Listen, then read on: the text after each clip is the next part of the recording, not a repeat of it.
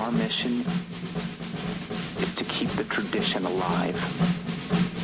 It's up to us. It's our responsibility. Who else is going to do it?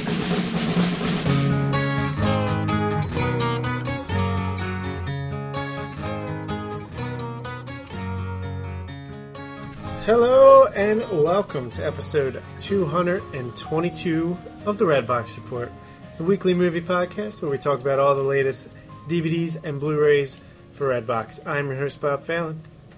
And I'm the left-handed reliever, Brooks Fallon. Hey, and this week we're going to talk about The Big Sick, uh, the newest movie that came out on Redbox, as our intro supposed.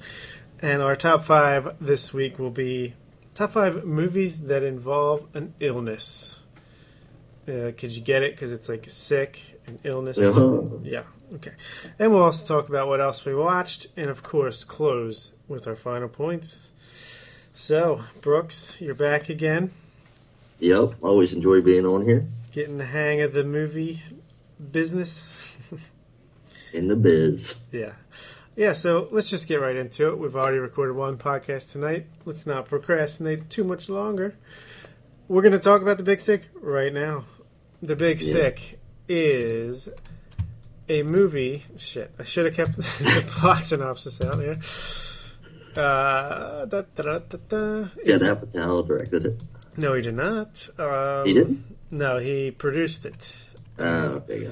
It was directed by Michael Showalter, based off the true story of lead actor Kumail Nanjiani and his his uh, wife, um, Emily something. I apologize, who was played by Zoe Kazan in the movie. And the synopsis is: Pakistan-born comedian Kumail Nanjiani and grad student Emily Gardner. There you go. That's her name. Fall in love, but struggle as their cultures clash. When Emily contracts a mysterious illness, Kumail finds himself forced to face her feisty parents, his family's expectations, and his true feelings. So, coming in, before we get into what we thought of the movie itself, what were you expecting? Uh, did, I know this movie got great reviews at a Sundance Film Festival, a lot of even greater buzz and reviews this summer when it came out in a kind of like a you know uh, indie release or at least like a semi-wide release. What were you expecting?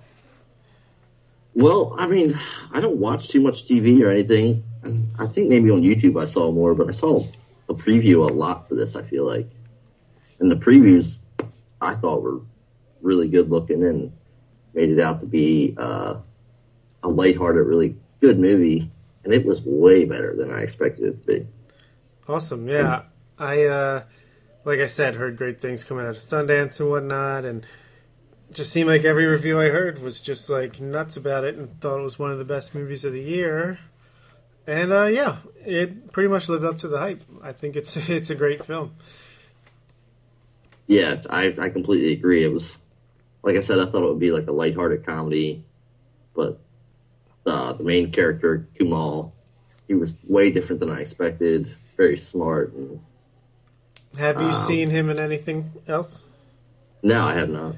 I know he's in um, that HBO show about the tech people, what Silicon Valley. Silicon Valley. Yeah, he's on that. I only watched a couple episodes of that, but uh, yeah, I know he's a stand-up comedian. First and foremost, stand-up comedian. I know he has a couple podcasts. Like uh, one was on the X Files, and one was the Indoor Kids, but I think they uh, stopped doing that. But I mean, I thought he was great, even if like his acting wasn't top notch.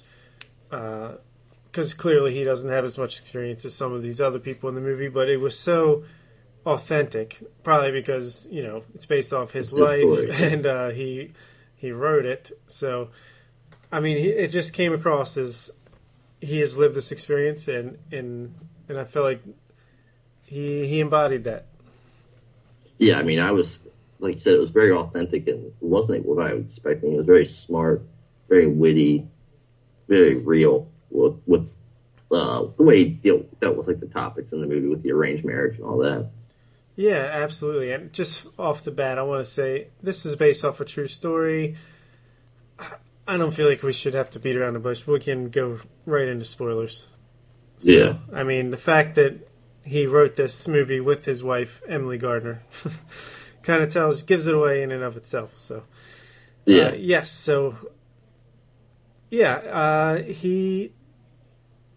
It's basically. I, thought it was going to be more of a straight comedy coming in, and it's yeah, definitely definitely more of like a, a dram dramedy. It's like a romantic comedy that has a lot more serious moments than I was expecting. But I don't say that as a bad thing. I actually think that probably made it even better, in my opinion, because I really connected with these characters and I was really rooting for them the whole way through. Like I was rooting for her to pull out of her coma, even though in the back of my mind I knew she did.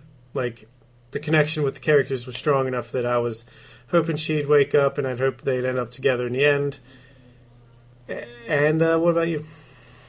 Yeah, I mean, I completely agree. It was the way it kind of like comes full circle, and it was a very real story. It like pulled on your heartstrings as much as like a comp, like a dramedy could, like you said. And I really enjoyed it. It was it definitely far expect, uh, surpassed my expectations. Did you buy into the relationship between Kumail and Emily itself? Oh, for sure. I, I thought it was great. I mean, it was a little bit rushed at the beginning, like how they. I mean, it goes through like them getting serious pretty quickly, and then they break up, and you know what I mean. Yeah, I liked how. I mean, I guess it kind of had to do that because obviously the meat of the story was going to be later when she's actually in her coma. Yeah, But yeah, I kind of like that. It did. It is fairly straightforward romantic comedy when you take away the coma part. But I do like how they did little things like they broke up. They actually broke up and stayed broke up till the very end of the movie because she was in a coma. yeah, and like I said, it comes full circle how they met and how they get back together. and really, the, my one of my favorite parts of the movie is that the fact that he goes from it's a relationship movie. First half, or the first act, is his relationship with her, and then the majority of the movie is about his relationship with her parents. And Yeah, yeah, the Holly Hunter and Ray Romano were both fantastic as the parents. Ray Romano, especially, I love that guy. I loved him in Men of a Certain Age. He's just a really underrated actor. I wish he would be in more things because he's able to play serious and funny at the same time very well. yeah. I thought he was fantastic in in this movie, and like you said, your favorite part. I mean, I liked the whole movie, but uh, knowing I was coming on here to do this movie with you, this like made my it my favorite part even more when they're sitting in the waiting room looking up uh, stuff on the internet and Ray Romano he was uh, Kamal says like look at the comments and Ray Romano says this is why I don't like going on the internet you look at Forrest Gump nobody likes Forrest Gump it's the greatest movie of all time and I, I know you don't feel very strongly about Forrest Gump and it's like one of my favorite movies yeah. I mean, I like Forrest Gump. Don't get me wrong. I think it's overrated.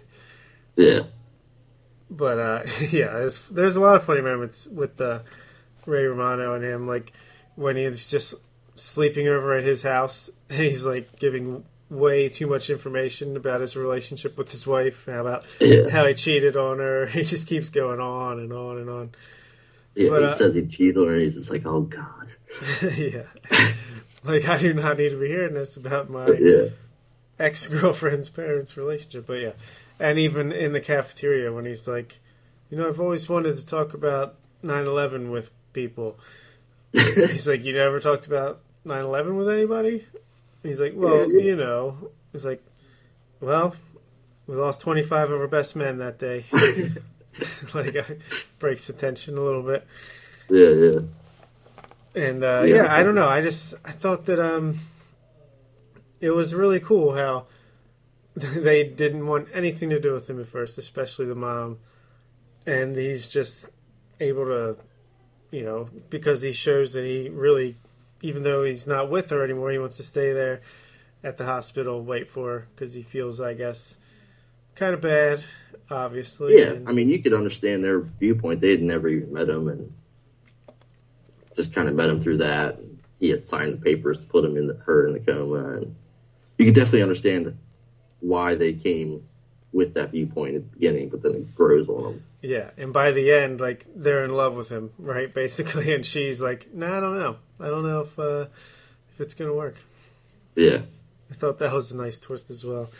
for sure. But really, the thing that I love about this movie is the thing that I, I just love about movies in general is when you're able to get a viewpoint, put get a different perspective on life than just what you're used to. I like getting insight into other cultures, how they handle situations, just their way of life. I don't know. I just feel Yeah. like it's a cool way, and maybe it's. I mean, it's still a movie, scripted movie, so it's not like it's a documentary. But I just like seeing things through the eyes of people that are not like me, and movies allow you to do that. And this is another movie that did that in a big way. Yeah, for sure, and especially when it comes from getting really invested in the characters and um, being really interested, like you said, in their viewpoint because you're so invested in their characters and they tell their side so well Yeah, through that kind of portal. yeah, absolutely. And it actually this this movie reminded me a lot of Master of None, the Netflix show with uh, Aziz Ansari. Have you seen it? No, I've not. He's a very funny guy, though. I would highly recommend you watch that show. There's only two seasons. Uh, it just gets better and better as it goes on, but it's again, it's uh, kind of similar in just you know his background and and his way of life, the way he was raised, and with his religion and all. And I liked how they got into these aspects, like the arranged marriage and the religion.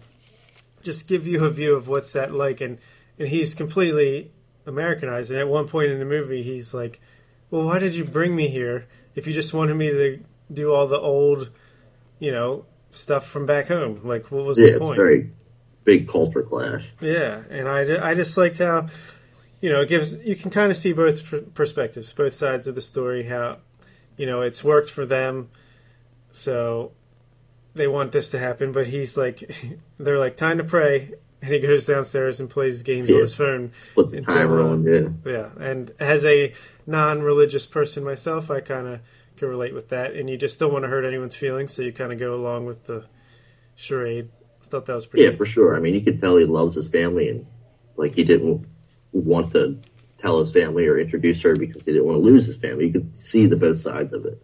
Yeah, and I can completely relate with like being in a situation where, you know, you don't agree with I don't know, where I want to get from this like you know, you love say you love your girlfriend and you love your mom, but Yeah. you're not sure they'll get along, so you kind of put off having them meet for a long time and it's like it's creates tension, but really you mean the best, but it probably is the wrong thing to do. Like I don't know, it's kind of relatable in a roundabout way. For sure. Yeah, yeah.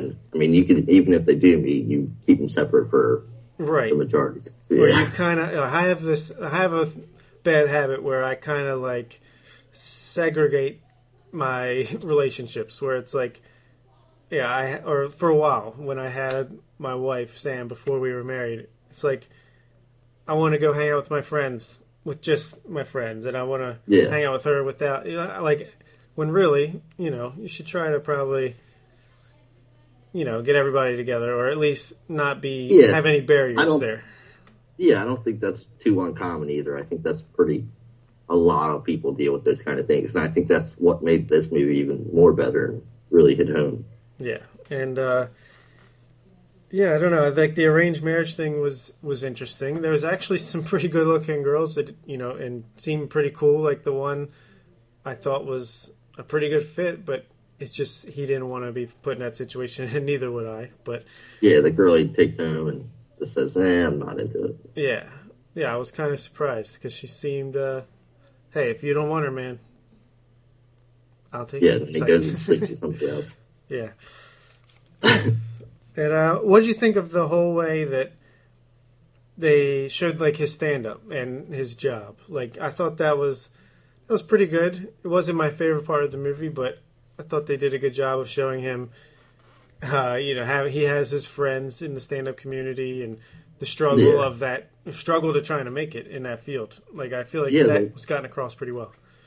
It was really weird because he told me about the podcast and this movie, so I watched the movie for the podcast. About a week before that, the guy that the one white guy that's his friend, this is his name's like Bo Dunham, or something like that. He's a real stand-up comedian. He's hilarious. Yeah. He's like pretty famous for like taking hecklers on and just ruining them. But I was, it was just like weird how I'd, I'd come across him on YouTube, and then a week later he was in this movie. But uh, I thought like the way they portrayed his stand-up in the movie was pretty terrible. The stand-up was not good, at least No. in the movie. I thought. Yeah, I mean, some of it was okay, but yeah, I agree, and I think that was kind of intentional. Like, I feel like it was to show the struggle and like not getting a great response, and of course the one scene when he kind of just goes off on a rant, and they it shows up on YouTube as like the biggest bombing of all time. It was at his audition, I think. Yeah, his audition for Yeah. Montreal Comedy Festival or whatever. Yeah. Yeah. Um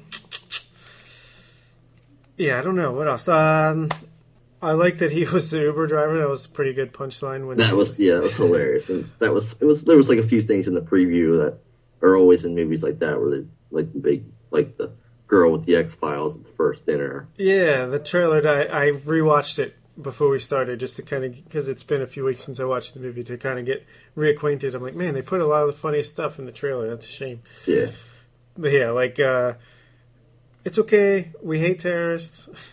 When he says, Yeah. "You're dating a white girl," what? yeah, right. with his brother. I actually liked his relationship with his brother a lot too. I mean, Yeah, it wasn't a big part of the movie, but especially by the end, it just seemed like they were able to. He was able to talk to his brother in a, a different way than the rest of his family. Yeah, it was like the middle of the road kind of thing. Yeah, yeah, Between the- cool. Absolute like religious strict living and the way, like you said, he's Americanized and it's cultures. But he was like right in the middle and could understand both sides. Yeah, for sure. Uh, I don't know if I have anything else. How about you? I mean, I all in all, I thought it was a great movie. Like I said, like how he meets the girl Emily is she heckles him, not even really heckles him in the beginning. Yeah, But that's how they get to start talking, and then, it, like I said, it goes full circle. She heck, heckles him at the end, and that's kind of how they get back together, I suppose. yeah, that was pretty good. Pretty clever.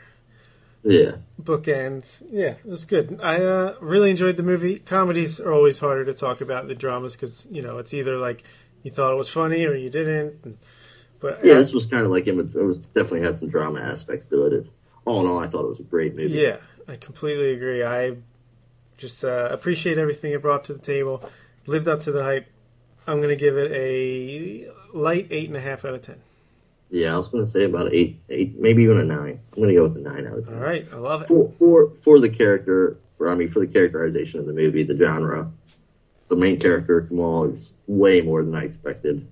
It's definitely like layers to his personality and his jokes, and I was definitely impressed. Ray Romano was outstanding. Emily was uh, great. What was her name? Zoe. Zoe something. Kazan. And I feel like we're giving Holly Hunter short shrift because she was pretty great as well as the mom. Oh yeah, for sure. I th- I thought she was great too. I mean, And really, I even liked um, Kumail, Kumail's uh, his, his parents. Like that scene towards the end when, you know, he, his mom quote unquote disowns her, him, yeah, and then that whole talk he has with his dad. I thought that was really well done. yeah, yeah. I mean, there's really not too many shortcomings when it comes to this No. movie. It was Not at all. like I said, for the genre it's in, I think it's an outstanding movie. I'm going to give it a nine out of ten Awesome. Yeah, I would definitely recommend anyone check it out. for sure. All right. So speaking of illnesses, let's get to our top five movies involving sickness, disease, illness, whatever you want to constitute it. Uh, did you have a hard time with this? How did you How did you attack putting this list together? Uh, I mean, I didn't really have a hard time. I already knew what my number one movie was going to be, which we'll get to. But there's a bunch of movies I realize now that you could put in. Yeah. Yeah, like I'm like I feel like I definitely missed some really good ones, and there's some that I haven't seen that I know are great movies.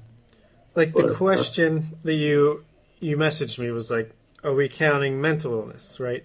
Yeah, And yeah, because you just said movies that deal with illness. And Yeah. Yeah, and that makes sense. And I said, yeah, of course. And then as I'm looking, I'm like, man, there's a lot of movies that could be considered mental illness. yeah, And uh, so I kind of, I didn't rule it out, but at the same time, I tried to mix it up a bit, and I didn't want to have like the same movies that it always that always have in a lot of top five. So I kind of tried to go with movies that weren't in my top 100 of all time and put them Yeah. some of them as like my uh, honorable mentions. But I try to go a little bit outside the box and mix it up a little bit with my top five. For sure, and I asked you that because, like, if you, when you talk about movies that deal with illness, if you're not talking about mental illness, you're basically talking about movies that deal with cancer. You know what I yeah, mean? yeah, for the most part. Yeah. What's your number five? My number five is going to be starting off with one with mental illness, one of the greatest movies of all time. Uh, the novel is written by Ken Kesey, One Who Flew Over the Cuckoo Nest. Yep, Yeah, I knew that was going to be on your list. I figured that was what the question was about. Yeah, Um, it's an honor- honorable mention for me. It's in my top 50 of all time, I believe. it's I mean it's an incredible movie. It's so powerful, so it's funny, it's it's dramatic, it, it's it's everything all in one. It's it's a, it's an outstanding, like you said, it's one of the best movies of all Yeah, time. it's an all-time classic, no doubt about it. So, can't argue with that choice. Jack Nicholson at his peak. for sure. So, uh, Danny my, DeVito, yeah, um, guy from Back to the Future, Christopher Lloyd. yeah, yep, Yep, big Indian guy. I don't know what his name is. yeah, but he's pretty great as well. Um, my number five is probably my only one with mental illness. It's a Beautiful Mind, starring Okay. Russell Crowe. Have you seen it? I have not. I know it's a very good movie though. Yeah, it's a pretty good movie. It's this genius who also has mental illness involved to kind of counteract That's that. a true story, right? Yeah, it's John Nash. I mean, I feel like they sugarcoated it in the movie. Even I do Yeah. love the movie. I don't know about love. It's been a while, but I do like the movie. But I know, like, there's some definite negative qualities to this guy's character that they kind of gloss over a bit, which is a shame. But for what's on screen, it's a pretty good depiction of what's going on. And I don't remember it like tremendously. It, like I said, it's been a while since I've seen it, but I remember enjoying it quite a bit. It's He's a mathematician. yeah, he's a mathematician and he's like going crazy, but at the same time, he's you know putting in good work. And uh, I feel like this was around the same time as Cinderella Man, so that was a pretty good one-two punch for Russell Crowe. Yeah. Uh, my number four is going to be Silver Lining Playbook There you with go. uh, Bradley Cooper, Jennifer Lawrence. It's an incredible movie. Uh, Robert De Niro, some heavy hitters for sure in that movie. Christopher It's Tucker. incre- Who? Chris Tucker. Oh yeah, yeah, yeah. But I mean, it's an incredible movie. Yeah, I like it. The a way lot. that, the way Bradley Cooper and Jennifer Lawrence's characters bounce off each other, it's it's really incredible movie. Robert De Niro, even I mean, it, there's so many layers to each character, and so much, there's funny aspects, there's dramatic aspects. It's it's it's really really good movie. Yeah, there's no doubt about it. It was one of my favorite movies of that year. I want to say it was 2012, but uh, yeah, yep. I could be wrong. Yeah, it's a great movie. My number four is a really depressing movie that it, it's not like one of my favorite movies of all time. It's not uh, amazing by any means, but it is a brutal look at a very one of the scariest diseases out there uh, with Alzheimer's. It's still Alice, where Julianne Moore. Is only a few years ago. Julianne Moore plays a a woman who who gets Alzheimer's disease, and she slowly starts losing her memory, and it's just does a great job of like showing the effects of this awful, awful disease that my uh, great grandfather on my mom's side had, and I can barely remember it growing up. That you know he was in a some kind of place that he, I don't know, is a hospital, wherever they they keep. uh, Hospice or something. Yeah, yeah, and uh, yeah, I don't know. It's just freaking brutal when she starts not being able to remember where the bathroom is, so she pisses herself, or not remembering her her daughter, and it's like, oh my god, that has to be the worst thing in the world to get. And it just does a really great job of depicting that. And Julianne Moore rightfully won uh, Best Actress, I believe, that year. It's a great performance and a good movie. yeah. I mean, this didn't make my list, but another thing that deals with Alzheimer's is the Notebook. Yeah, there you go. Yeah. I'd say Still But- Alice is a much better. I've never seen it. Yeah, much. Uh, I love Ryan Gosling, but yeah. I don't like The Notebook. You don't like it, man? Nah. It's a classic in that genre. I think. Yeah, certainly it's notebookable, notable. um, my number three is going to be an older. I mean, not that much older to me, I guess. A Walk to Remember. Do you see this? No, what is this? Uh, Mandy Moore. I forget the guy's name. Robert Redford? No, God no. uh, he looks like the lead singer of Sum 41. I don't know his name, but It's definitely not Robert Redford. but it, Mandy Moore plays. Okay, okay. It's, it's a romantic movie. I remember watching it when I was young, young with my mom. I mean, it was like a Hollywood movie, but they used to play it on like Lifetime and stuff. And I just remember watching it a bunch of times with my mom. And this Mandy Moore gets leukemia, I believe, and Oof. it's a teen romantic movie where uh, I, I forget the guy's name. The the guy's main the guy the main character. but- Landon? yeah, maybe I'm not sure. He, Shane he's like the he's like the bad boy. I just looked it like up. the good girl. Huh? I looked it up. Yeah, yeah. What's his name? Shane West is the actor, and Landon Carter is the character. Yeah, yeah. He's like the bad boy, and she's the good girl, and they fall in love, and she gets leukemia. And I'm a sucker for like teen coming of age movies. Yeah, I liked the coming of age genre as well. Yeah. But I mean, it's an outstanding movie. I think it came out like 2000 or 2002 in that area. Yeah, looks like 2002. So good Yep. call there. And my number three is something a little more wide scale when it comes to illness. It's Contagion. Uh, Okay. This have you seen it? No. Steven Soderbergh movie where it's about a virus that spreads across the world and takes out a huge chunk of the population. It's basically like an epidemic movie. Uh, you know, it was like right in the height of the H1 H1Z1 is that what it was? Uh, the swine Yeah, yeah. the swine flu scare. It was like right in the midst of that, I believe. And uh, it's got Matt Damon, Gwyneth Paltrow, great cast. I think Michael Pena. But uh, one of the most memorable things is when Gwyneth Paltrow is married to Matt Damon and and she gets it and she like she dies horribly. I'll just spoil it right away. And uh, uh, you got Kate Winslet in here as well.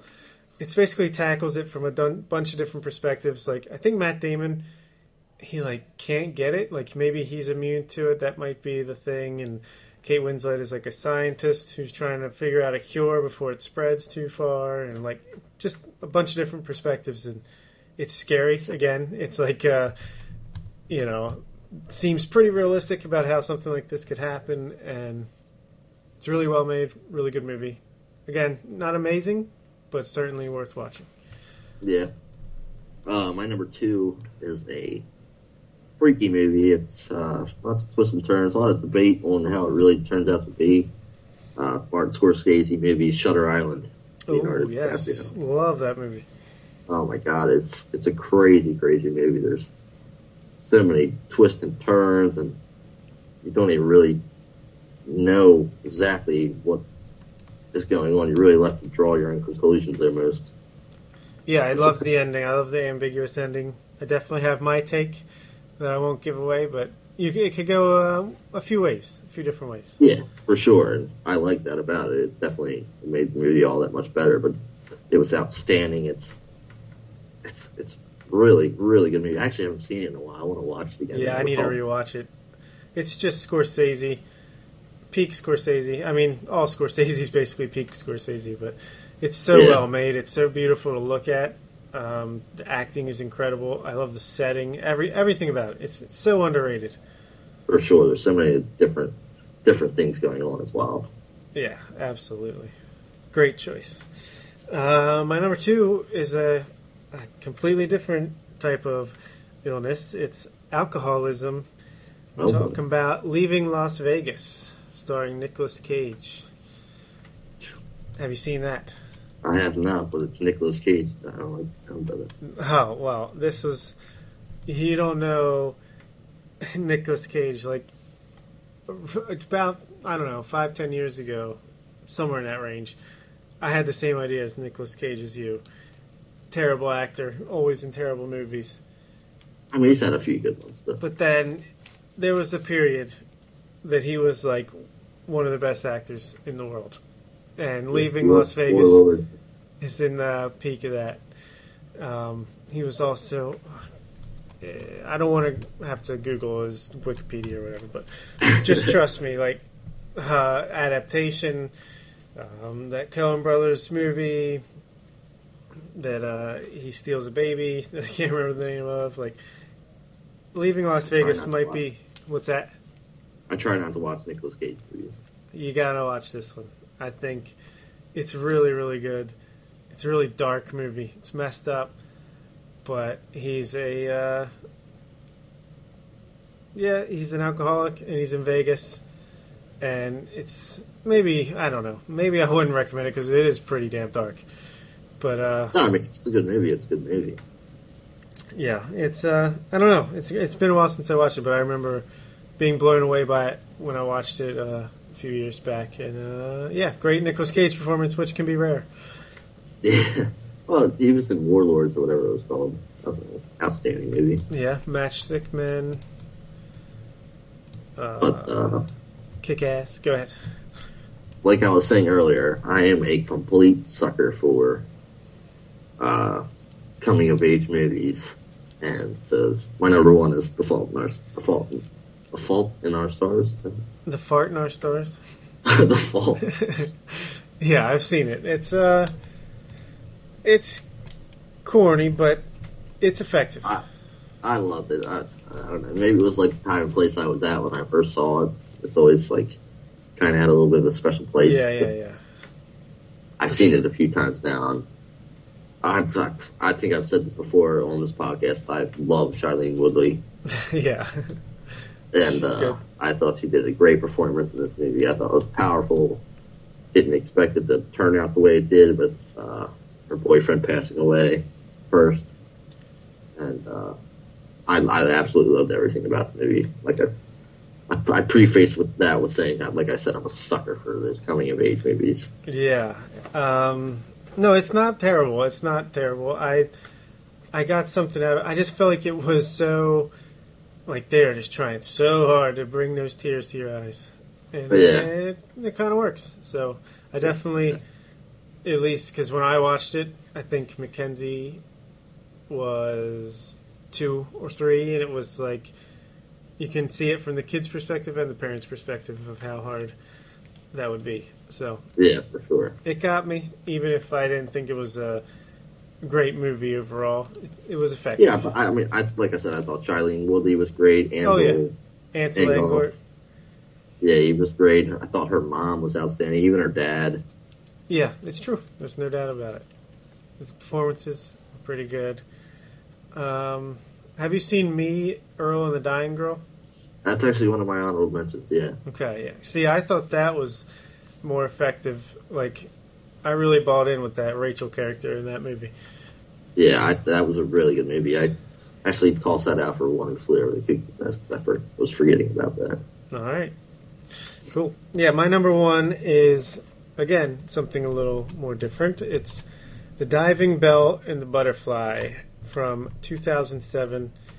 This is a where is it from? It's a foreign film, foreign language film from I think it's French. I think it's a French film based off a true story about a a uh, editor in chief for a French fashion Bible, Elle magazine. He's the editor in chief of Elle magazine, the the fashion magazine, and he had a stroke, and it was like a question of whether he would survive or not. And when he finally woke up from his stroke, literally the only way he could communicate was via blinking one eye. And so basically the whole movie is from his perspective of having the stroke and trying to get back to recover and the painstaking process that it was and the person who adapted his story figured out a way for him to write his like autobiography with this system that she invented with him blinking like one for A, two for B, like just so That's much insane. to it. Yeah, it's insane story. It's really sad, and but it's also kind of like uh, inspirational as well. There's this guy Yeah, had an powerful. incredible willpower and uh, fight to survive and live. So, yeah, great movie. Check it out if you dare. yeah, I've got uh, two more uh, honorable mentions. Little Miss Sunshine. Okay, yeah. That's an incredible movie.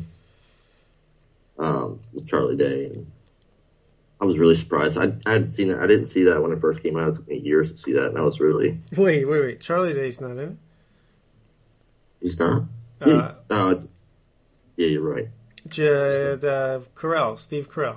Yeah, yeah, Steve Carell. He does kind of have the Charlie Day beard in that, though. Yeah, yeah. I was looking at the picture here, and I don't know why Charlie Day came to mind, but yeah, I didn't see that for years after it came out. Everybody was telling me to see it. and I finally did. It's a really good movie. Yeah, it is. It is. But uh, then Memento also. Yep, Memento's a classic. Uh, I've got Philadelphia. Tom Hanks gets AIDS, and Denzel Washington is his lawyer, as his job fires him just for getting AIDS. Um, Take Shelter is a mental illness one. Uh, Michael Shannon is a guy who dreams that like the end of the world is coming, this storm to end all storms, and he starts like sac like basically ruining his own life by building a awesome like bomb shelter to hide out in for when this Prepper. thing comes. Yeah, uh, The Shining, Oh, a little yeah. bit of uh, Cabin Fever, Now that you mentioned AIDS, you got to throw in Texas Buyers Club. Dallas Buyers Club. Dallas Buyers Club. I think it's a little overrated, but it's a solid movie. I liked it. I liked it, I but Matthew McConaughey and Jared Leto were great. Yeah, for sure. Uh, Black Swan, again, mental illness. My favorite Darren Aronofsky movie. Um, and One Flew Over the Cuckoo's Nest. Yep. So, Can't have this list without that on. no, you can't. You really can't. All right, let's uh, get into what else we watched. What do you got for me? Um, I've watched a bunch of comedies lately. I watched uh, the Vacation, the new Vacation movie with uh, Ed Helm. Yeah. I thought it was pretty good. What did you think about it? I hated it. Yeah, I mean, I can see that. I watched it on TV, and I was just like, came home from the bar, I was a little buzzed. I watched it, so I was laughing a little bit, enough to enjoy it. No, don't get me wrong. I feel like Joel liked it a little bit more than me when we reviewed it. It's just, I don't know. I feel like comedies these days, it's tough. I feel like there hasn't been a great comedy in so long, and it's so cheap and Yeah, it was like definitely lowest moments in that where, common like, lowest common denom- denominator. yeah, it gets real stale at some points when in the bits. Yeah. But uh, then I watched uh, Take Him to the Greek, or Get Him to the Greek. Okay. Yeah, it's like the spiritual sequel to Forgetting Sarah Marshall. Yeah, yeah, yeah, yeah. I guess so. How how is it the spiritual sequel to that? Because it's the same characters from uh, Forgetting Sarah Marshall. The Russell? Brand character. I don't know. Uh, the Jonah Hill character, I think, is a different Jonah Hill character, but Russell Brand is the same same guy from Forgetting Sarah Marshall. One of the greatest comedies of the 2000s. Yeah, I know I've seen that, but it's been a long time. I uh, my favorite part. I feel like I'm course, getting that mixed up with Knocked Up. yeah, it's it's one of the, in the same brand. I love the part when Paul Rudd, his cameo is this like stoner surfer guy. He's like, the weather outside is weather. yeah, yeah. I thought uh, Get Into the Greek was funny as crap. I watched it with my dad. My dad was laughing so hard. It's pretty funny. think- Yeah. Yeah, I mean, I thought uh, Puff Daddy or Sean Combs, whatever you want to call him, was outstanding in it too. Yeah, he stole the show. Um, other than that, I've I rewatched uh, People vs. O.J. Simpson. The whole thing? Yeah, Wow. Nice. yeah, it's I I love it, man. I thought David Schwimmer was great in that. Uh, Cuba Gooding Jr. You've seen it, right? Yeah, it's really, really good. Yeah, I loved it. Your, your other- girl. Your girl's actually good in that. Yeah, yep. Uh, I uh, thought I thought everybody in it was very good. I was, uh, not the biggest Travolta guy. John Travolta's not very good at anything. anymore. yeah, and I actually think Cuba Gooding Jr. is terrible in the show. uh, yeah, I thought it was a little bit over the top. I think he's the worst part of the show, Yeah, I which is kind of crazy, but it's not really about his character, even though it's so weird. Like the the show is clearly about his character; it's named after him, but the best parts of the show aren't O.J. Simpson. Yeah, yeah. I, I, don't really like Cuba Gooding Jr. very much at all. I thought he was terrible in American Horror Story last season. Yeah, I kind of agree. He's, I don't know. He was good at one time, right? Or maybe we were just thinking he was. I, I haven't seen anything that would make A few say- good men, a radio. Radio. He was good in Radio. I like that movie. All right, is that all you got for me? Yeah, like I said, I mean, I binge watched that whole series and I've seen a few movies on TV here and there. Cool. All right, well, I'll, I got some stuff. I got three movies, two TV shows. All right. All right, so I talked about a few weeks back how I signed up for Movie Pass. Have you heard of this? Yeah. You were Is here. it like GameFly or? No, this is a subscription service which they just lowered their price to ten dollars a month. You're gonna want to get it once uh, I tell you what it is. It's uh, you get a card in the mail. It's like a little Mastercard credit card type thing. You download the app, Movie Pass, for ten dollars a month. You can see up to one uh, one movie a day. You can't see the same movie twice. As many movies as you want in theaters. See, that sounds. in theaters. They're theaters. in theaters. In Oh, theaters. wow. Yeah. So you go to the movies. How do they pull that off? Uh, well, they're paying full price for every ticket, but you just pay them ten dollars a month. And they give you this card, and you use this card, and it charges them for the price of the movie. So one movie is more than the price of a month. Yeah, it's a it's a whole thing. It's new. They just dropped their prices. It was thirty dollars a month until they changed ownership, and they just dropped it to ten dollars a month. But um, See, that sounds absolutely fantastic, but I have a terrible habit of falling asleep. during Oh, movies, really? So if, you could, so if you couldn't replay the same movie, I mean, it, it is a great deal, but like I said, I, I, I always fall asleep. It took me two or three watches to see The Big Sick. I watched I fell asleep twice. yeah, for some And reason, it's not like because the movies are bad, it's just how I am. Yeah, that happens to me more at home. Like in the theater, I tend to stay awake. I Oh, don't know. yeah. I don't fall asleep in theaters too. but uh, yeah, so say you go to the AMC Loews on Monday and see a movie there, then you can go over to Falston on Tuesday. It doesn't matter. Like most theaters, Oh, ninety so you, you take the card to the movie. yes, to the movie oh, I thought you were like did it online, like put your credit card number online. Nope. They That is crazy. It's That's crazy, even more Neil. crazy. You can like literally every day go to see a different movie. The only rules you can't see the same movie twice, and it's only one movie a day, and it does you can't see 3D or IMAX with it. But other than that, you the reins are off. So I That's just I I'm gonna get that. But Yeah. I don't go to the movies anymore because it's so expensive. all you have to do is go once a month, and it's paid for itself. I know. I mean, that's awesome. And yeah, for you, like you know, you need something to do. Literally ten dollars a month, you can go to the movie theater every single day. I don't even think you can get. I mean, movie tickets are like eleven or twelve bucks. Yeah, that's what I'm saying. One one movie is more expensive than the monthly fee. Uh, MoviePass.com. Where's my check for advertising? Yeah, right. I was gonna say that sounded like a paid advertisement. I mean, it's so good. I'm in. I'm in love with it. I just got it this week. I've already used it twice. I saw uh, on Tuesday was mine and my wife's seven year wedding anniversary, and we went out to dinner and a movie. I bought my ticket with my movie pass, so and we bought hers, you know, like normal. So yeah. and we saw it, the movie It, in theaters. How'd you look? Well, Before I ask you how it was, seven years. That's crazy. I was your best man. It seems like yesterday. I know it is pretty crazy, and uh, yeah, it was. Congratulations. Thank you, thank you. We made it this far. Seven year itch could be tough to get through, but we'll see. yeah, uh, I'm about have how'd you like it? It was really good, actually. Yeah, I Uh, loved it. you you saw it? Yeah, Oh, cool. not uh, quite in theaters, but yeah, I liked it a lot actually. Um, I think I I've liked it less. Like okay, so the other movie I used Movie Pass for was Mother.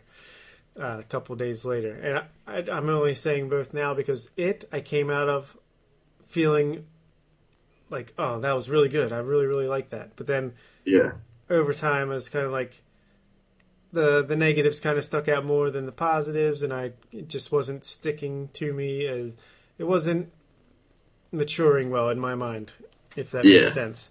Whereas Mother was a movie I came out of, I was like, yeah, yeah, that was pretty good. It's a lot to process, but that has only gone up and up and up in my mind. So coming out of the theater, I was I really liked it quite a bit. Thought it would be like an eight out of ten. I think it's down to like just a solid seven and a half out of ten for me right now. Uh, I th- really like the kids. The kids, uh, I love the whole everything about the kids. It was like a coming of age tale. It was basically Stranger Things, you know. yeah. That's what I was about to say. That like the kid from Stranger Things, I thought was outstanding in that, it really has made me more excited for the new season of Stranger Things. Yeah, I really I like the girl that played Beverly a lot. Yeah. I mean, I, I thought the kids were great. I thought uh, Pennywise was great. I thought the guy, Oh, I thought he, I thought he was fantastic. yeah. Bill Skarsgård was so good in that, and uh, yeah, I don't, he was great. So I just wish there was more of Pennywise. I felt like this was. See, Cary Fukunaga is a great director. The guy that did Beast of No Nation and He only ended up producing it, right? Yeah, I would just really love to see his version of it. I feel like, as much as I like this, I would have loved his because Andy Muschietti, who did I don't know if I pronounced his last name right, but he did the movie Mama, and this felt like it kind of had similar problems to that movie where it's it's very by the book and like I don't know cheap scares kind of Some of them, yeah. Some of them I thought were and it out there. felt like rushed, even though it's a long movie. I feel yeah, like there two was hours, I think. too many kids. Like I, I don't know. I don't think the kids got enough. Like I wanted more of everything. Yeah, Like, I I agree. want- I thought, but I, like you were saying, I thought uh, Pennywise was great because in the original, he's like, when he's like enticing the kids, he's very normal, and then turns into like a monster. And Yeah. this yeah. version, Pennywise, you can see the craziness coming, trying to seep through while he's trying to stay. Yeah, I like. I like that a lot. I don't want to get too much into it because I'm sure we'll review this movie when it comes out Yeah. on Redbox. But the, the last thing I'll say is like the negatives that stuck out was that first opening scene is so good with Georgie So, in the sewer, but it sets up this danger of Pennywise and how you know deadly he is, and then he never kills another person for the rest of the movie. Like, spoiler Yeah. alert, shit. I mean, he does, but doesn't on the film really. Right. It just seems like he has every opportunity to kill these kids and doesn't. And I mean, there are certain times when it makes sense and sometimes where it doesn't.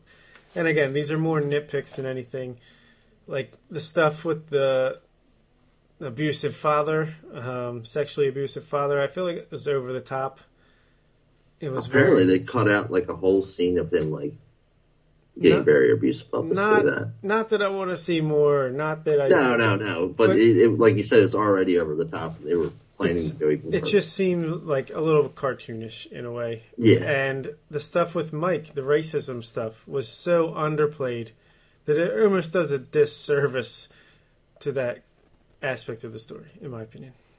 yeah, yeah. And like you said, let's not get too much into it because we'll review it. But Yeah.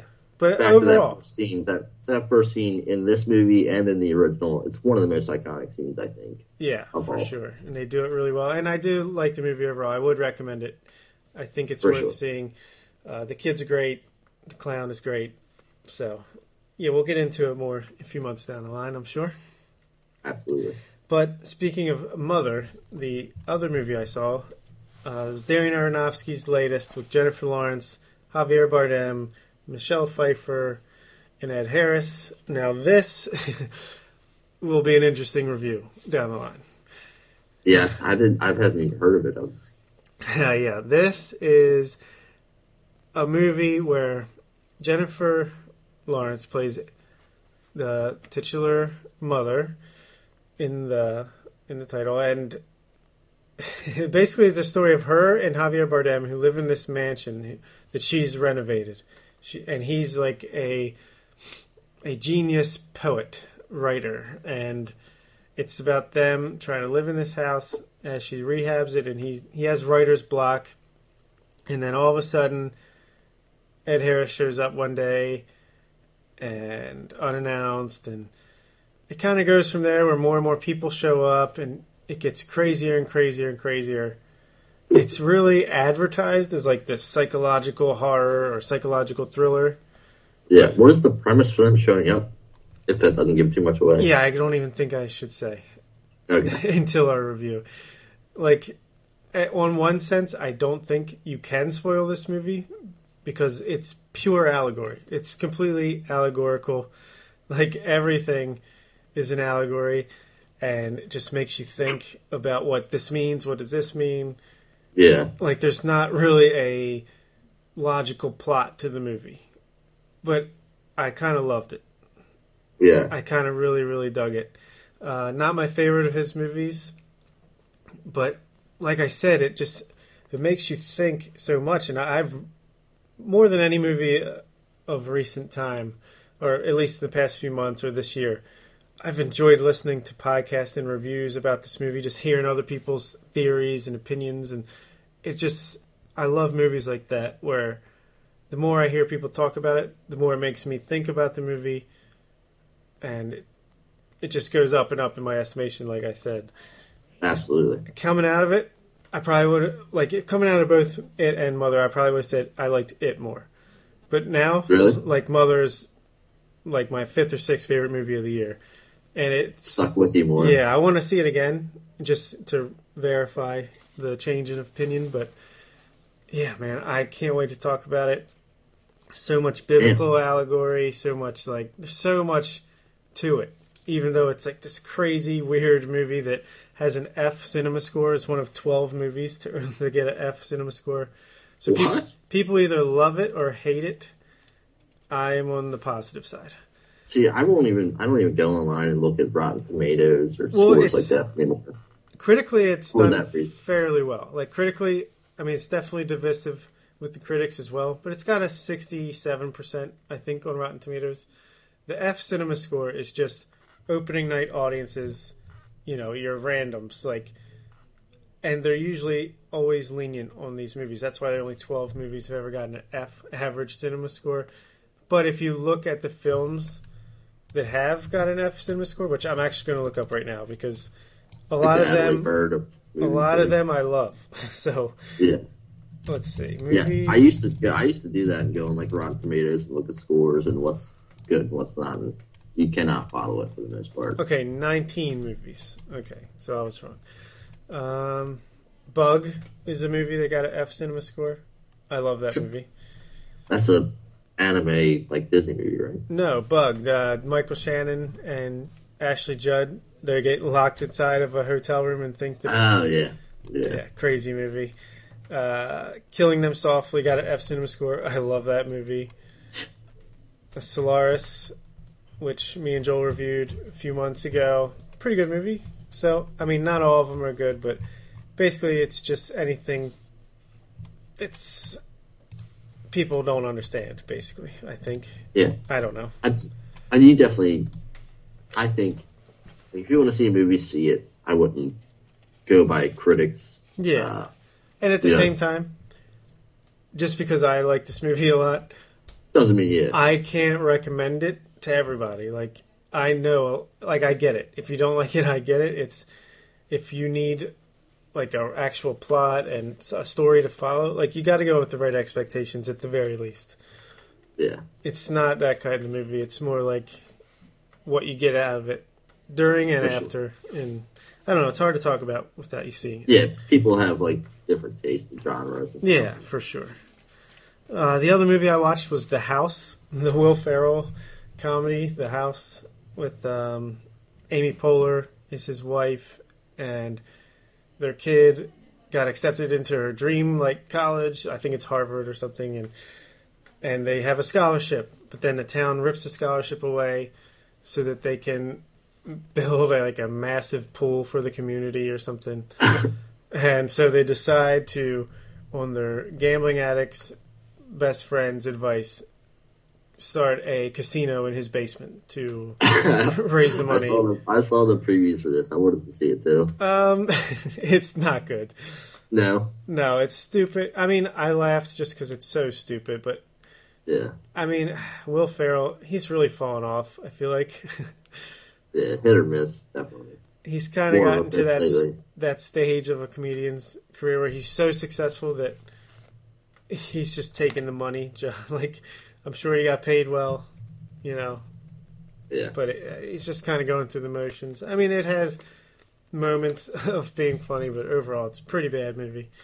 yeah. I've never big, been a big, very big Amy Poehler fan anyway. Yeah, I haven't. I'm not a big Saturday Night Live guy, so Yeah, and I didn't really watch Parks and Rec either. So I give it like a four and a half out of ten. It's pretty bad, really. but you might like it. I don't know. Oh, I forgot the score month vacation and give them the degree. Yeah, well, Vacation, I, I'd probably give like a five and a half or six. that's fair. Maybe if you smoke a bunch of weed, you might laugh a bunch. yeah, that always helps. yeah, but uh, give him the Greek for the comedy genre that it's in. I'd give it like a seven and a half, eight. Yeah, I think those are fair scores for sure. Uh, a couple TV things, real quick. Uh, have you heard about this show on Netflix, American Vandal? I saw it. Everyone's Yeah, saw talking about it. Everyone's talking about it. It's like this mockumentary play on like the serial podcast or making a murderer. It's like Yeah. true crime, true crime story, except it's like a high school kid doing this documentary about who spray painted the dicks on the teachers' cars, right? And funny concept, very funny concept. Like you, I laughed when I heard it, or you know, read about it, or saw the opening to the show. But this is eight 45 minute long episodes, or 30 minute episodes, or whatever. And I watched the first episode, and yeah, the first 10 minutes, it's pretty funny. And then I felt like by the end of the first episode, it kind of worn out, like played itself out. Like it Yeah. seemed like it would be a funny bit on Saturday Night Live or College Humor or, or something You like can that. only do so many dick jokes. In this, I don't know, maybe because I mean it's got a 95% on Rotten Tomatoes, and everyone I've heard talk about it loves it. So maybe I need to keep going, and it it does something Yeah, maybe it's different. keeps going. Yeah, Yeah, but from what I saw, I don't understand it. Um, but people love it, so maybe check it out. have you watched any more of American Horror Story? No, I haven't. I haven't either. I was interested to see if I should. Yeah, I don't Like I said, know. I'm a. I said before I'm a diehard American Horror Story Yeah. fan, but I don't know if I could keep watching another season of Sarah Paulson being over the top all the time. Yeah, I hear you. Um, maybe if I'm bored and out of stuff to watch, I'll watch another episode or two and let you know. Yeah, I think it's on the third episode now. I, pro- I probably will watch it just see what happens. Because, I mean, the other character's good, and Yeah, I think sounds back. But uh, Evan Peterson I like, but I don't know. It's fallen off heavily. yes. Um, the other show I watched, Big Brother 19 finale, Oh, boy. was this week. Or was it last week? No, this week. Who won? Did Paul win? Wait, you know about it? Well, only because I watched Roman Atwood on YouTube and his wife likes it. Uh, no, Paul did not win. He um, he dominated the whole season. He was the only returning player the whole time. Just like completely mind fucked these people into doing whatever he said. Literally, there was one competition where it was like six people. The last six, or it was seven people left, but only six can compete for head of household. And they're- it's like a track, and they're all lined up. It's a race, right? This guy, Paul, he freaking set it up so that they didn't run a single race. Um, one person threw it. You know, he convinced every single person to throw it to a girl with a broken foot, who he was aligned Why? with, How? who he was aligned with, and could get her to do whatever he wanted. Like, Uh, like he controlled the game the whole time. Only place he slipped up was jury management because the people left like thinking, "Oh yeah, Paul's the best. I'll definitely vote for him." Like they got brainwashed, but then in jury, they kind of all compared notes and were like, "Oh, jury management works. what's that?" I said quickly explain how jury management Okay, works. so 16 people, in, uh, I'll just say average season, 16 people in a house. At the end of the game, the final two and the nine jury members. So the first five people just go home. If they get voted out, they just go home back to their normal lives. After Yeah. that starts the jury segment, which is the next nine people up to the final two who get voted out go to the jury house together, and those are the people that vote on the winner of the game. So And they're separate from the other people, right? no, they're all in the same house. They don't live in the same house. They do a different Oh. a different house, but together. Yeah, okay. And uh, so when you vote someone out, you have to think about, you know, um, do you want to blindside side someone and piss them off so that they're mad at you and maybe they won't vote for you at the end? So your jury management is basically voting these people out, but still having them like you enough that they're willing to vote for you in the end. Yeah. And he did not Yeah. do that good enough. Yeah, he probably should have won. I would have voted for him. He played a great game. He burned too many people. Yeah, he burned too many people, and that is a part of the game. So, the guy Josh, who was he was the guy who's banging pots and pans and getting into fights left and right, and crying, like fighting with someone and then crying over and over and over again.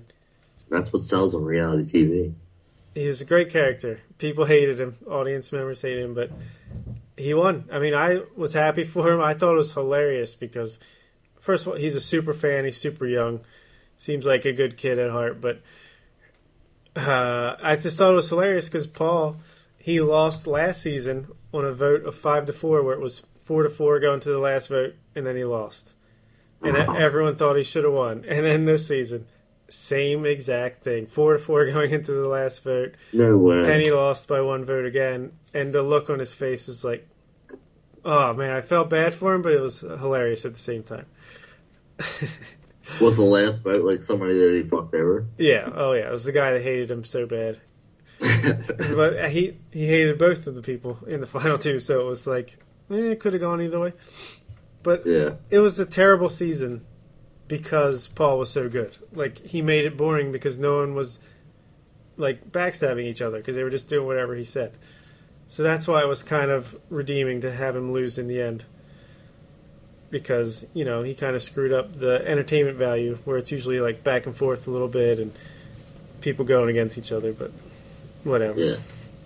Uh, God, you've been a fan for that for so since long. the beginning, baby.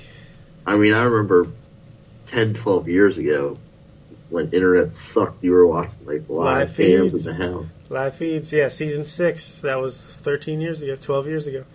Yeah.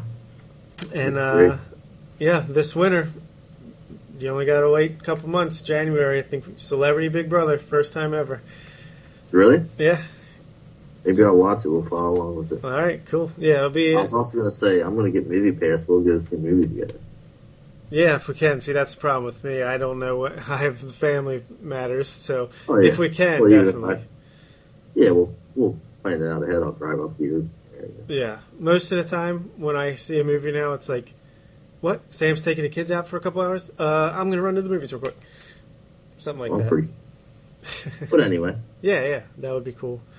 And yeah, Celebrity Big Brother is going to be a shorter season because you can't trap celebrities in a house for 100 days. It'll probably be like four weeks or something. was it like November? I think it's January, February. Oh, okay. So I'll let yeah, you know. Yeah, I'll watch it. We'll do a review. Cool. All right, uh, let's get to our final points and get out of here. What do you got for me, Brooks?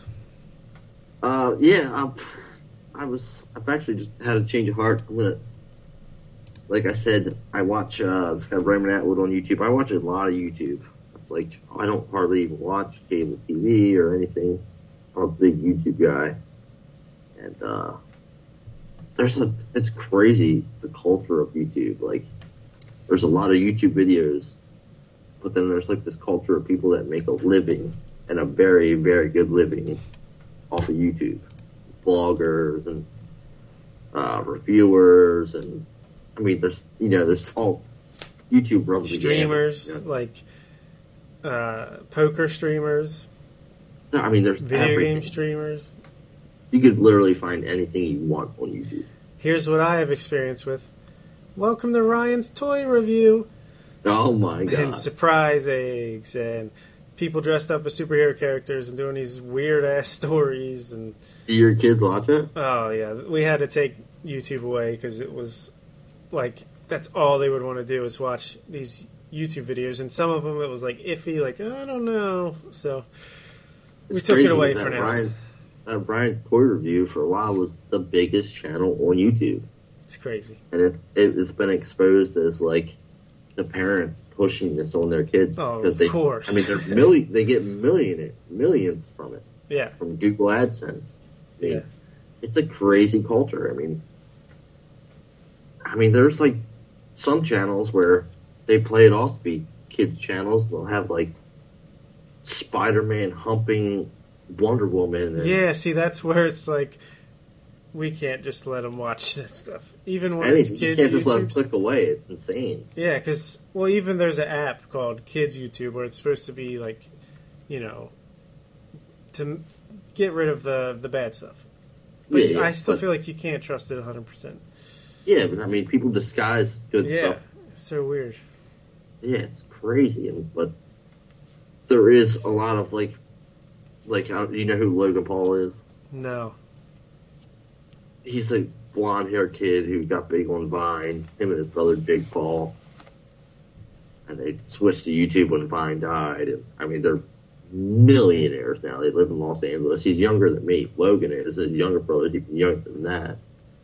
I mean, they're just millionaires, and his younger brother Jake Paul lives in like Beverly Hills and just ransacks his house, and he has all these people like 20 out of 24 hours a day, he has like 12 year old girls lined up along the whole street just trying to get a look at him. And they got, I mean, they got kicked out of their house from it. It's just, it's like a whole crazy, there's so much money in it for this Google AdSense. yeah, I feel like didn't they didn't they just make some kind of change where they're not not making as much and they're complaining about it or something? Yeah, they're complaining about making 2 million opposed to 5 million. Yeah, see, that's crazy. Because I what mean, what talent do you have? No, I don't know. they I, have not, they literally have not. I mean, who am I to say? I'm doing a movie podcast for so long, but I'm Well, not, I don't have any ideas of making money off it's not even the same realm. I mean, it's. I mean, this kid Jake Paul, his younger brother, like I said, they got to the point where they were like, I mean, he has a like basically a two million dollar house in Beverly Hills, and they just started throwing couches in their pool and lighting them on fire just to have. Co- they they're content creators. That's what they call themselves. Right. So basically, it just it's just it's ridiculous. But I've, like I said, I've watched it for a while, and like the guy Roman Atwood, he's been around for. He was like one of the guys that started like the prank stuff on YouTube, and now he's he's changed as he's gotten older to be like a more family guy and just vlogs. His, he has a huge house, and he has like this. He just built this big lake in his backyard, and you, you've seen heavyweights with Ben Stiller and yeah. they he built a big lake and put that big blob in his lake. He's very uh, family oriented and positive messages. I don't know. uh, Some bloggers I watch I like, and there's a lot of just like clouded stuff on YouTube. It's it's getting to be really crazy, to where it's. I mean, they make so much money. It's, and what I wanted to go into from this is like I had I've been watching uh, we have like Fios, uh, Verizon Fios cable. I've been watching that a little bit more and more. That's going to be like a that's going to die out. There's no Oh way. yeah. It. It's like crazy. I don't have cable. Yeah, like I, I wouldn't if if I paid for it, I wouldn't have it. You know what I mean? Yeah. It's so It's just stupid. like great. You could, like I said, I'm entertained plenty enough by YouTube and cable sucks. Like I have a, a standard Verizon Fios box. There's HD boxes and standard boxes. I still have a standard box, right? hmm So if you go on demand, even on like on demand FX and TNT, you can watch like on demand movies. Well, they've changed it now where you cannot watch them in standard version. You can only watch a movie on demand. On, on like you can't watch an HD version on demand on your standard box, but like if it comes on cable, you can watch it. Yeah, they've You know what I mean? they've gone through so many hoops. Like, the. But listen, I mean, okay, go ahead. Zero, Zero Dark Thirty. About a week and a half, two weeks ago, I watched Zero Dark Thirty on demand. I've seen it before, but it was only it was one of the only movies I could find that still had a standard version. So, I think like a day or two ago, I went back on, and I'm looking for like an on-demand movie to watch, and they all say new, new, new next to them, like they just updated all their movies. They just took all the standard versions away. I mean, I literally went to Zero Dark Thirty, which I had watched a week prior, and they took the standard version away. You couldn't even, I couldn't even watch it if I Yeah. wanted to. See, I hate all cable companies. 'cause the thing they do, like your boxes, you got to pay extra for HD. You got to pay extra for DVR. Yeah, I mean, You- I would get a HD box if I didn't have to pay forty or fifty bucks just to get it. Yeah, Yeah. I mean that's a bit of exaggeration, but I see your point. And um, yeah, that's like you get a Fire Stick or a Roku. It, they're thirty bucks a pop, 30 40 dollars a pop. You put one on each TV and you're good to go. Yeah, So I just hate that they try to fee charge you like microtransaction you to death. well, it, really blew my mind when I first discovered that all these movies only had HD versions. There was a few of them that still had standard versions, and then I had watched, like I said, I watched Zero Dark Thirty, and I'm like two days ago I tried to look for another movie. There's not another movie on there. I think like uh, TBS is the only thing on demand that has standard. So they only have like two movies on. Because they're trying to force you into upgrading and spending more money. Yeah, it's just it, but the fact that they had, I'm just saying Zero Dark Thirty because the is the example that I have. It's, I mean, I literally watched it a week and a half ago, and they put like new next to it with like the exclamation mark like, symbol, and all they did was took the standard version away. It was like, what the hell is going on here? Yeah, it's shady, yo. Definitely. Shady.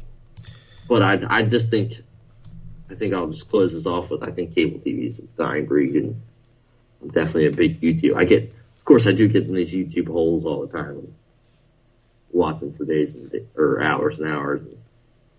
But it's it's crazy. Like I was saying on our MMA podcast earlier, it's like I'll be interested to see how this whole, uh, how how the whole industry like transfers itself. Yeah, yeah. And speaking of MMA and YouTube, I think there's actually a nice pocket there for MMA where like the MMA Hour and uh, Luke Thomas does good stuff on YouTube. Yeah, for sure. I mean, I listen to the podcast versions, but it's there. Yeah, I mean Ariel Helwani in the MMA hour. That's fantastic. Yeah. Yep. Good stuff. All right. So my final point is completely different direction. Just want to go over the uh, Emmy results from this past weekend. The best of TV, the Oscars for the television side. Just want to go over these results, see what you think, give our opinions. All right. Yeah, All right, outstanding. Con- I didn't watch the broadcast. I only looked at the, the results because I love the Oscars. I love watching the Oscars. I don't have that tradition with the Emmys. I just yeah. googled the results the next day. Uh, outstanding comedy series. The nominees were Atlanta, Blackish, Master of None, Modern Family, Silicon Valley, Unbreakable Kimmy Schmidt, and Veep. I've only seen uh, Modern Family. really, I uh, I've seen Atlanta and Master of None. Love them both. Wish either one of those would have won Outstanding Comedy Series, but instead Veep won for like the fifth year in a row or something like that, fourth or fifth year in a row. what is? Veep is a comedy on HBO about the vice president, played by Julia Louis Dreyfus from you know Vice? Huh? News? no Veep, Oh, I thought you said it was about the vice president. vice president. Yeah, Oh, what? I, I thought you meant Shane Smith. you know what I'm talking about? nope. You know, you know what Vice News is, right? I've heard of it, but I've never watched it. Well, Shane Smith is. of it. Yeah. Well, Elaine from Seinfeld plays the vice president, and uh, it's funny. Sounds like West Wing and. uh Oh no, it's a it's a complete satire. Ah, okay. Uh, outstanding drama series. The nominees were Better Call Saul, The Crown, The Handmaid's Tale, House of Cards, Stranger Things, This Is Us, and Westworld. Please tell me Westworld won. Mm, that probably would have been my vote as well, but no. Uh, I'm not mad at the winner. It's The Handmaid's Tale. Have you seen this on Hulu? I have not. That's uh like an old school. That's like uh It's a Margaret Atwood novel adaptation where it's like a future where it's like a future where it kind of goes back to the past. It's like Back to the Future, like women have no rights; they're just used as maids and like hosts for rich people's babies, and it's a sick like world that is created. That yeah. Yeah, it's it's a really good show. It's on Hulu. It's the first ever streaming service to have to win uh, best drama series. So that's a milestone.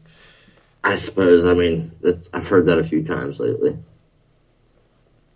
I'm just surprised it wasn't Netflix or Amazon. It was Hulu. Yeah, I was gonna say Amazon won something like that lately. Yeah, but I mean, for this is like the biggest prize of the night. This is basically like the best picture of the Yeah, yeah. of the award. But uh, yeah, that's cool. Uh, outstanding limited series. Yeah, Big Little Lies, Fargo, Feud, Genius, which I've never heard of, and The Night of. Have you seen any of those? Nope. All right, I see. I saw Big Little Lies, Fargo, Feud, and The Night of. Like them all. Big Little Lies won, and that was probably my favorite of the bunch. So congratulations. Outstanding TV movie Black Mirror episode called San Junipero won, which makes me very happy because I love Black Mirror, and that is my favorite episode of that show. So, congrats yet again. Outstanding lead actress in a comedy series was Julia Louis Dreyfus for Veep. She won again. She's won a bunch of years in a row. Is that Richard uh, Dreyfuss, the wife? Daughter, I believe. Daughter. She is Elaine from Seinfeld. Oh, yeah. She's about a quadrillionaire. yeah, absolutely. She's from Towson, Maryland. Yeah, she is because she always wears the Oriole hats in Seinfeld. Uh, outstanding supporting actress in a comedy series was Kate McKinnon for Saturday Night Live. I'm not a Saturday Night Live guy, so don't know if that's justified.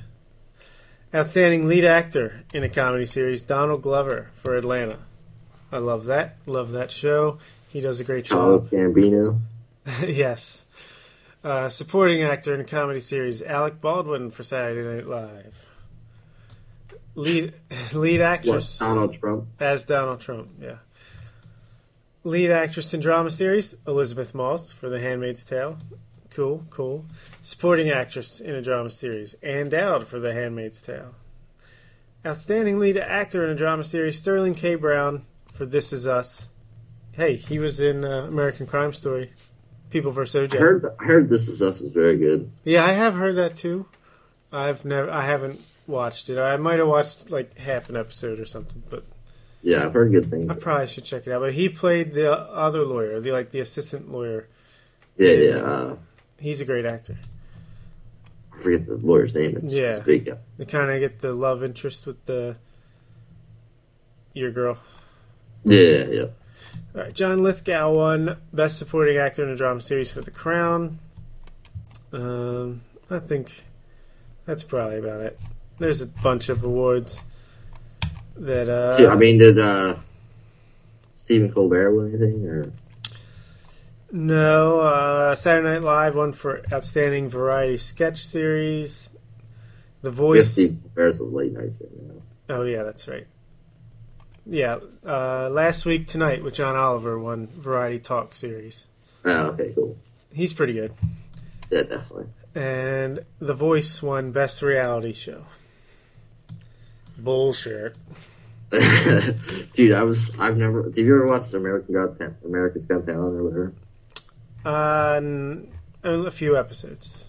I, was just like like I said, I was on YouTube earlier, and this girl, God, I, I should know her name because I was watching videos of her all day. She's like 12 years old. She's a ventriloquist, and I mean, insane. Like just as good as Jeff Dunham. You know, Jeff Dunham is a Yeah, yeah, ventriloquist.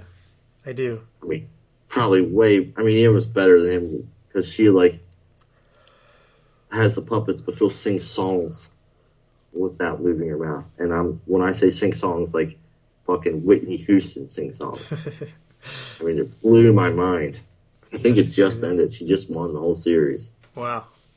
And one of them I saw, she, I mean, she had a puppet on each hand and did sang a song with two voices back. It was, I mean, uh, God, I'm, I'm ashamed I don't remember her name, but So that's your vote for Best Reality Series?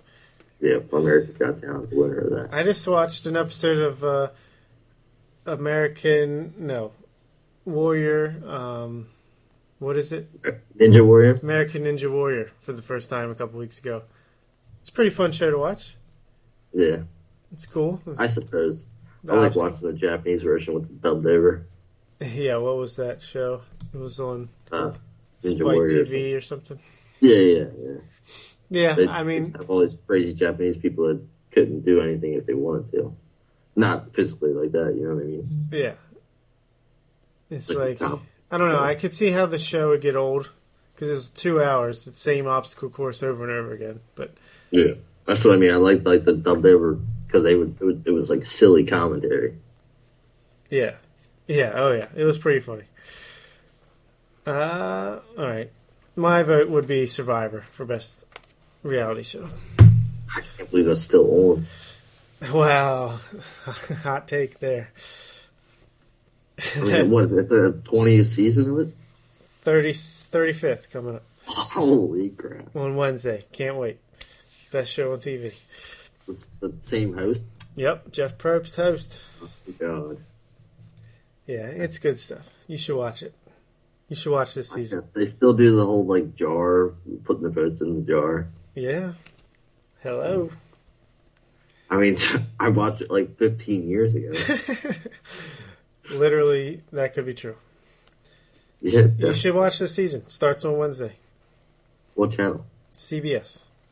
All right, All right. I'm I will because I've been watching a lot more cable TV. Good. I'm excited. I'll remind you.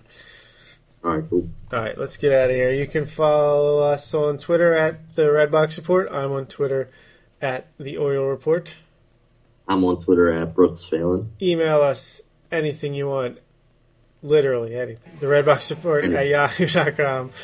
Uh, like us on Facebook, subscribe on iTunes, and we will see you next week when we review Wonder Woman. Oh boy. Bye.